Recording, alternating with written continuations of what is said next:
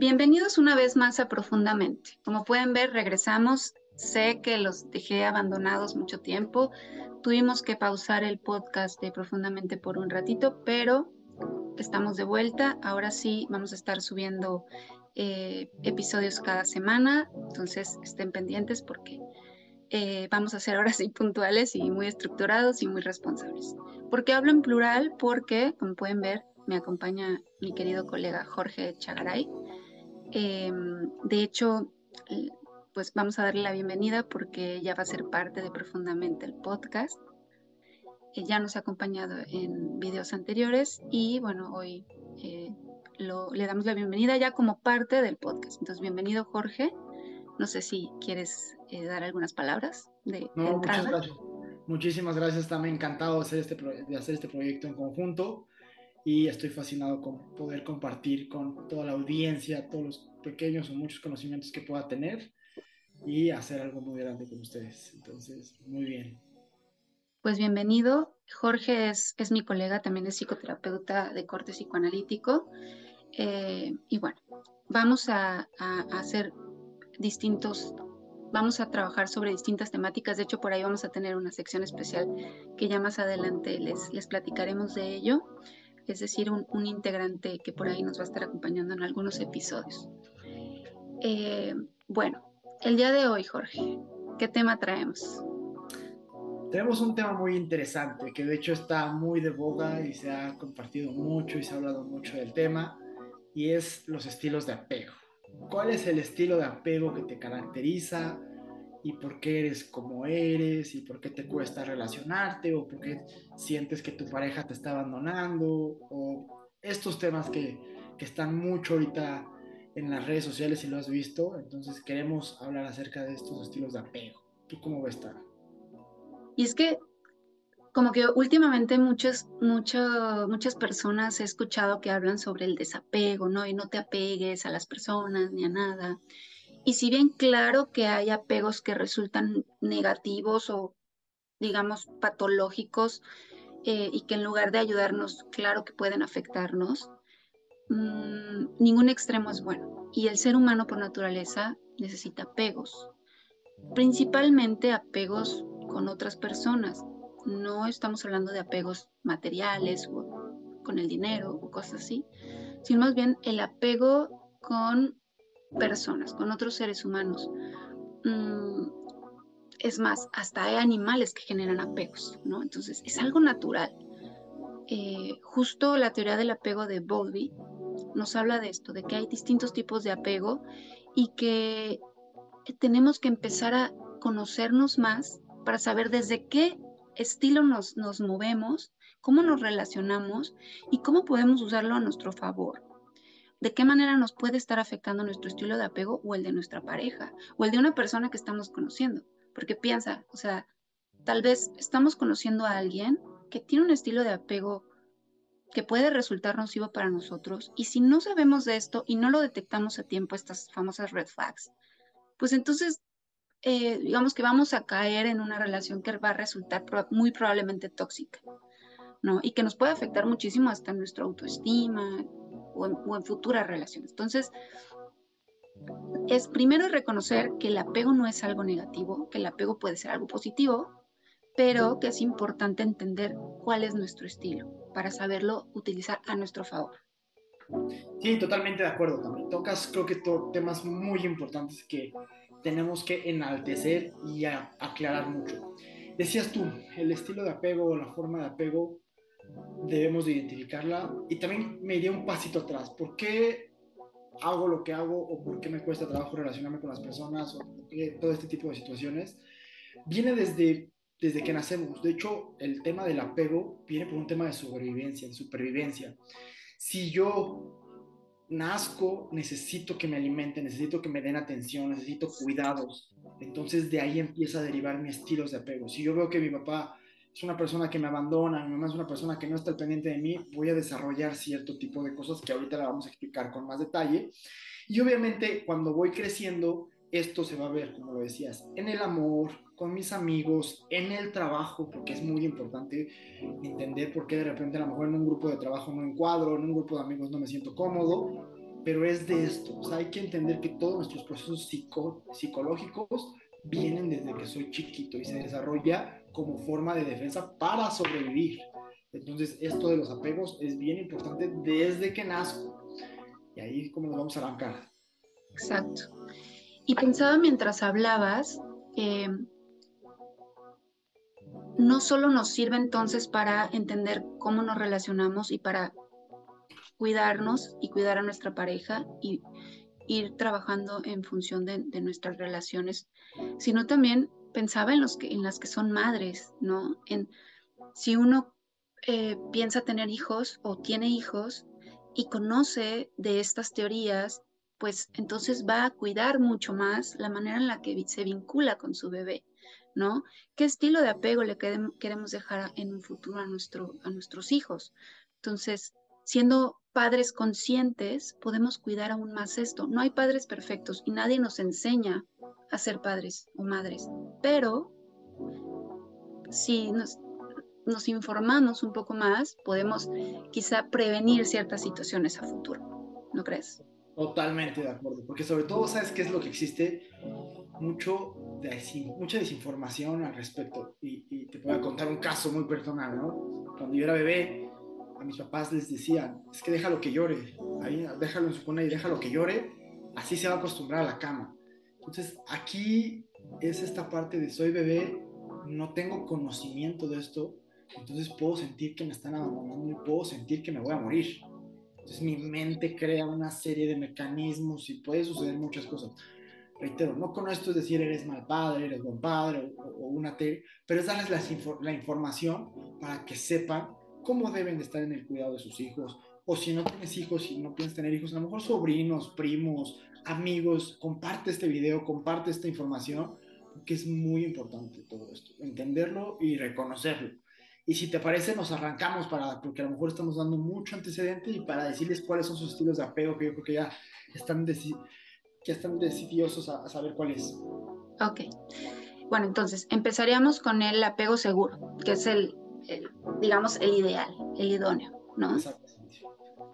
Eh, el apego seguro mm, es este apego en el que cuando ya somos adultos podemos relacionarnos con otras personas, con nuestra pareja, eh, como lo dice la palabra, de una manera segura. Es decir, yo sé que me amas, que quieres estar conmigo, que hay un compromiso y entonces no me genera ansiedad saber que no me has escrito en varias horas, ¿no? Que no te, que no te tengo que ver para confirmar que me amas, que no me lo tienes que estar diciendo todo el tiempo. Es decir, yo tengo esa seguridad de que te vas, pero regresas. O sea, te vas, no sé, a trabajar, a un viaje, a whatever, de fiesta, lo que sea. Y no me quedo con esta angustia y esta ansiedad de que te voy a perder, te va a gustar otra persona o lo que sea, me vas a dejar de querer. Es una sensación interna de seguridad. Y de esta misma manera, entonces yo puedo también dar este apego seguro o esta sensación de seguridad eh, a, las personas con las que estoy. Y si tengo suerte, ojalá también tenga este tipo de, de apego, ¿no? Este estilo. Entonces, ahora, ¿por qué se da un apego seguro? ¿Por qué hay personas que lo tienen y personas que no lo tienen? ¿Tú qué opinas, Jorge? Mira, y, lo comentamos más o menos al inicio, lo hemos estado durante el podcast. Es de, cuando eras niño y es cuando tus papás o tus cuidadores te otorgan las herramientas necesarias para desarrollarte, para sentirte querido, para sentirte cuidado, para experimentar cosas. Entonces, cuando ellos te dan la confianza, están al pendiente de ti, te sientes respaldado, desarrollas este apego seguro. Y es importante, me gustaría, digo, eh, la mayoría de veces vamos a ver el estilo de apego en relaciones amorosas, pero también con amistades, pero también en el trabajo. O sea, de repente sucede que cuando mandas un correo electrónico, mandas un trabajo, mandas tu currículum, pues si te sientes seguro y dices, bueno, ya lo mandé, si me llaman bien, si no, algo bueno va a estar en mi camino, no pasa nada, y no estás revisando la bandeja todo el tiempo, y si ya me contestó, y si no le gustó, eso no es apego seguro. El apego seguro es sentirte tranquilo, te digo, tus papás te llevan esas herramientas de decirte experimenta, cáete, te recojo, o a lo mejor te dejo que te levantes, pero estoy atrás de ti, ese sería el apego seguro y esas son las formas en cómo se desarrolla. Claro, no con esto quiero decir que tuviste a los papás perfectos. Puede que a lo mejor tu papá te regañó en alguna vez o a lo mejor en algún momento te descuidó pero la variable o la general es que siempre tuviste un cuidado adecuado. ¿Qué tal te suena? Sí, sí, justo eso, ese equilibrio entre no soy tan sobreprotector con, con mi bebé, ¿no? Le doy los cuidados adecuados, interpreto sus necesidades, me conecto como madre, como padre con el bebé para entender qué es lo que necesita. Esto que decías de dejar al bebé llorar, no va a generar un apego seguro, va a generar angustia, va a generar incertidumbre, ¿no? Entonces, va, va a generar, que ya más adelante hablaremos de ese tipo de apego, ahorita, el siguiente, si quieres, hablamos de apego evitativo, pero va a generar un, no cuento con alguien, tengo que hacerme autosuficiente porque aunque llore, aunque dé gritos de auxilio, nadie me va a auxiliar. Y con esto pasamos entonces a el apego evitativo. Platícanos un poquito. ¿Cuál es el apego evitativo? Este apego evitativo es cuando yo me relaciono en el trabajo con mis parejas o con mis amigos y necesito mi espacio. Si alguien traspasa esa barrera, siento que invadido, siento una angustia, siento que necesito correr. Entonces, ¿qué es lo que sucede? A veces me estoy enamorando de alguien con el apego evitativo y de repente cuando siento que esa persona ya está muy en mí, salgo corriendo. Termino la relación, no puedo tener relaciones duraderas ya sea en el trabajo, con mis amigos o en las relaciones amorosas. Entonces, no me siento cómodo cuando alguien está en, o sea, supongamos que una persona que se quiere vivir con alguien, el apego evitativo es casi, casi imposible. ¿Por qué? Reitero, porque es, desde niño yo desarrollo estas herramientas en donde no he podido yo ver una constante de cuidado, una constante de apoyo y en ese momento desarrollo yo lo que necesito irme porque no quiero que me lastimen y cada que alguien se está acercando mucho siento que me lastiman y los habito, los aviento. Entonces ese es el apego evitativo. Pero platícanos un poquito más cómo se desarrolla el apego evitativo con los papás. El apego evitativo surge mucho con estos padres, con estas madres eh, o cuidadores primarios, porque obviamente hay niños que no, no son cuidados por sus madres biológicas o, madres per se. Eh, y, y, entonces, ¿qué pasa? Que mm, a lo mejor son, son estas madres que, el ejemplo que poníamos, ¿no? Pero no solo con eso. A lo mejor madres que trabajan mucho, ¿no? Y hay, hay una gran diferencia, porque todas las madres pueden trabajar, pero hay unas madres que logran conectar emocionalmente con el bebé. Entonces, aunque estén ausentes, digamos, en, en tiempo o en espacios del día, es, pueden conectar con su bebé, ¿no?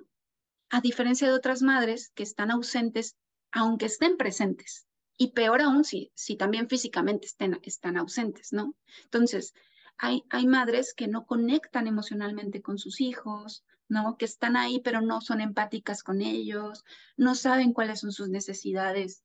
Ves que las madres pueden interpretarle el llanto del bebé, ¿no? Y, y, a lo mejor uno que no, es, que, que no es la mamá dice, pues llora, pero quién sabe por qué. Y la mamá llega y dice, ah, tiene hambre, tiene sueño, tiene frío. O sea, estas, estas cualidades que nos parecen tan conocidas son tan importantes y creo que no se le da la importancia suficiente, Jorge, pero, o sea, si lo piensas, una mamá que no me sabe interpretar mis necesidades, significa que no está conectada conmigo, es ausente y entonces cuando yo tengo hambre me tapa y cuando yo tengo frío me mete la mamila. Entonces no hay esa conexión y yo no siento esa seguridad. Entonces digo, pues tengo hambre y no me dan de comer o tengo frío y no me tapan, me hacen, me dan otras cosas. Entonces el bebé como que, bueno, conforme va creciendo, va desarrollando esta cuestión de mejor yo solo, mejor más independiente, yo puedo solo, como una cuestión de defensiva totalmente, eh, eh, de supervivencia. Y entonces, eh, como decías, generan esta angustia como de fusión. Si te me acercas demasiado, temo que no sepa dónde empiezo yo y terminas tú. Y eso es muy fuerte, porque no es a nivel consciente, o sea, es más a nivel inconsciente. Y bueno, en el consultorio lo vemos mucho, y sobre todo quienes llegan a terapia suelen ser como quienes viven las consecuencias de estar con una persona con apego evitativo, que generalmente tienen o desarrollan a partir de esta relación, o quizá ya venían con este estilo de apego, un apego ansioso, que es el siguiente, ¿no? Pero bueno, en este tipo de, apego eh, evitativo, entonces es, decías ahorita, ¿no? Siento que te estás acercando mucho y entonces yo tiendo a alejarme, pero ¿qué pasa? Me alejo, siento que te alejas y ahí vengo de regreso a volverte a agarrar, pero en cuanto siento que otra vez te acercaste mucho, me vuelvo a ir. Supongo que a muchos les, les sonará por ahí este tipo de, de vínculos, ¿no? Y, pensaba que no, no se hace tan a nivel consciente. Entonces muchas veces nos autosabotea, o sea, quien tiene apego evitativo se autosabotea mucho, ¿no? Y de pronto puede caer en cosas que a la otra persona le lastimen, le hagan daño, que se termine alejando, ¿no? Y es como inconscientemente provoco que tú te alejes porque me angustia demasiado que te acerques. Entonces te soy infiel o te miento o whatever. Lo, y, y como decías, no solo con las parejas, también con los amigos, pero es mucho más evidente con la pareja. Sí, en el trabajo. Y partiendo de, para nada más hacer también un, un, un jump en lo que estabas comentando, mi, mi. Imagínate esta persona que realmente no quiere ser así, pero no puede controlar su angustia. Es una persona que dice, es que sabes que realmente esta pareja, este trabajo, este amigo me cae muy bien, o quiero estar con ella, pero no lo puedo, o sea, realmente siento que, me, que se acerque y no, no, no, lo aguanto, es una, es una angustia que no se aguanta. Y a veces, como decías tú, criticas a la persona y dices, es que, ¿por qué te vas? ¿Y por qué cuando yo me alejo tú te acercas? No es consciente, no es... Hay personas que lo hacen a propósito, hablamos de algunos padecimientos. Que Las psicopatías, hacen, narcisismos. Exactamente, pero ellos no, o sea, una persona con apego evitativo no es que lo busque, es que siente una angustia, se aleja, cuando ya ve que la otra persona ya le dio su espacio, me vuelvo a acercar. O sea, ya me liberaste, ya me diste espacio, ya me acerco. Uh -huh. ¿Es así? Exacto.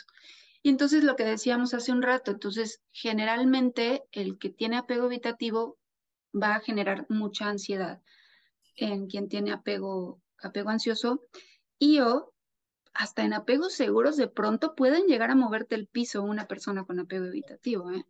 Entonces, eh, el siguiente estilo de apego es el apego ansioso, en el que apego ansioso y ambivalente. ¿no? Entonces, ¿qué nos dice Bowlby? Bowlby que, que ahora es lo contrario, siento mucha angustia de que te alejes porque no te siento seguro. No creo que te vas a quedar. ¿No? Es como, sí me dijiste que me amas ayer, pero hoy no me lo has dicho, qué angustia. Y si ya me dejaste de querer, ¿no? Y si ya te gustó alguien más que yo, entonces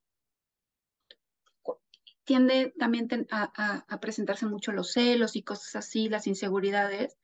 Y sí, claro que hay un componente de inseguridad personal, pero más allá de un tema de autoestima, tiene que ver con los apegos con nuestros padres, o sea, nuevamente, ¿no?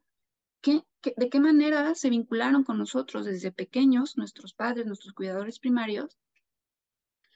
Y a lo mejor podemos ser las personas más seguras en ámbitos profesionales, en ámbito, con nuestros con otras personas, con otras cosas, pero cuando se trata de ya los vínculos más fuertes y cercanos como la pareja o tus mejores amigos, ¿cuánto? o sea, no sé si a ti te ha tocado, pero a mí me ha tocado tener amigos que de pronto pues uno está ocupado en sus cosas y entonces escribes diario y te hacen como pequeños dramas y se angustian mucho de que ya no les quieres hablar y ya no los quieres y ese, oye, no pasa nada, solo estaba muy ocupada, ¿no? O sea, no, no, pero, es, pero esta, esta ansiedad que, que se tiene no solo con la pareja, sino también con amigos, con, amigos que realmente te importan mucho. Entonces, eh, ¿qué pasa en estas relaciones entre el apego evitativo y el ansioso? Explosivo totalmente. Porque entonces yo necesito acercarme más porque tengo ansiedad, pero tú necesitas alejarte porque la cercanía te genera ansiedad, pero a mí la lejanía me genera ansiedad. Entonces es un juego que resulta bastante atrapante. O sea, no sé si tú lo has visto en tu consultorio, pero es común ver, a mí me ha pasado mucho, pacientes con apego ansioso que traen estas relaciones con alguien con apego evitativo y están en este estilo de afloja por años, o sea, y además se vuelve como hasta adictivo, ¿sabes? O sea, ¿por qué? Porque al final el apego evitativo les representa un poco cómo los trataron sus padres en algún punto, que vamos para allá. El apego ansioso, ¿cómo se va gestando desde pequeños? Coméntanos. ¿Cómo se gesta este apego ansioso?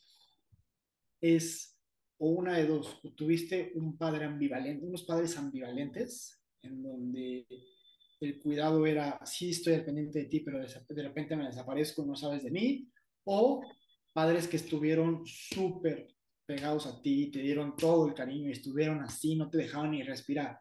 Entonces, ¿qué crea en el niño o qué crea en la niña? Esta parte de decir, no me puedo desapegar, o sea, mi papá se va, me voy a morir, y de repente se desaparece, ¿y qué va a pasar? Y no, y ya me van a dejar, y ya no me quieren, y ya no me aman. Y por lo regular también puede suceder cuando tienen un hijo y el segundo hijo, y ya de repente empiezan a, a darle más, menos cuidado al primer hijo, entonces hay muchos factores por los que puede suceder esto, y ahí se desarrolla el apego ansioso. Ahora bien, igual que el apego evitativo, no es culpa de la persona, porque muchas veces te dicen, oye, es que tiene apego ansioso, es la clásica es tóxico, es tóxica, porque está todo el tiempo pidiéndome qué onda estoy, porque quiere saber qué onda conmigo. No es que lo busquen, es que realmente sienten que se les va la persona, sienten que le está perdiendo. No es como que nos vean como una cosa o, oye, es que ya estás sintiendo que soy de tu propiedad. No, sienten que realmente se les está yendo. Entonces, si estamos con una persona con apego ansioso, hay que apoyarla. O sea, no te digo que le aceptes sus cosas, de que le mandes ubicación y le mandes foto con el chef donde trabaja, no. O sea, la idea es ayudarla a entender que no lo vas a dejar. O sea, si tuvo esta situación de descuido por parte de su etapa primaria, tú la tienes que ir ayudando para que vaya sacando esta sensación de inseguridad, esta angustia y sobre todo un profesional. O sea, yo sí creo que por muy amoroso que seas, por muy cuidadoso que seas, si tu pareja, tu amiga o tu colaborador de trabajo no toma una terapia o no tiene una atención psicológica, muy difícilmente va a poder lograr pasar esta, esta situación de apego ansioso. ¿Cómo lo ves? Sí, y sabes, tienes toda la razón de, de justo hay que tratarlo, de preferencia ir a terapia, es lo ideal. Em, y, revisar, ¿no? ¿Cómo, ¿Cómo nos trataron nuestros papás?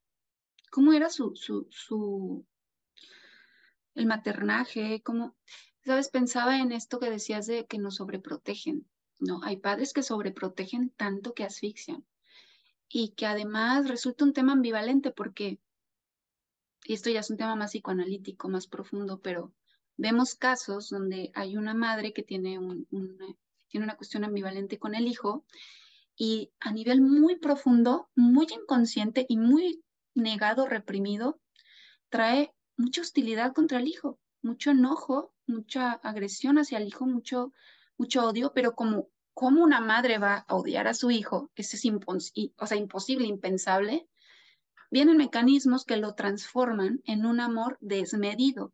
¿Y qué pasa con ese amor desmedido? Viene la sobreprotección. Entonces ahí está esta ambivalencia de la que hablabas hace rato. ¿Y qué pasa? Que entonces te sobreprotejo y te asfixio y no vives tampoco.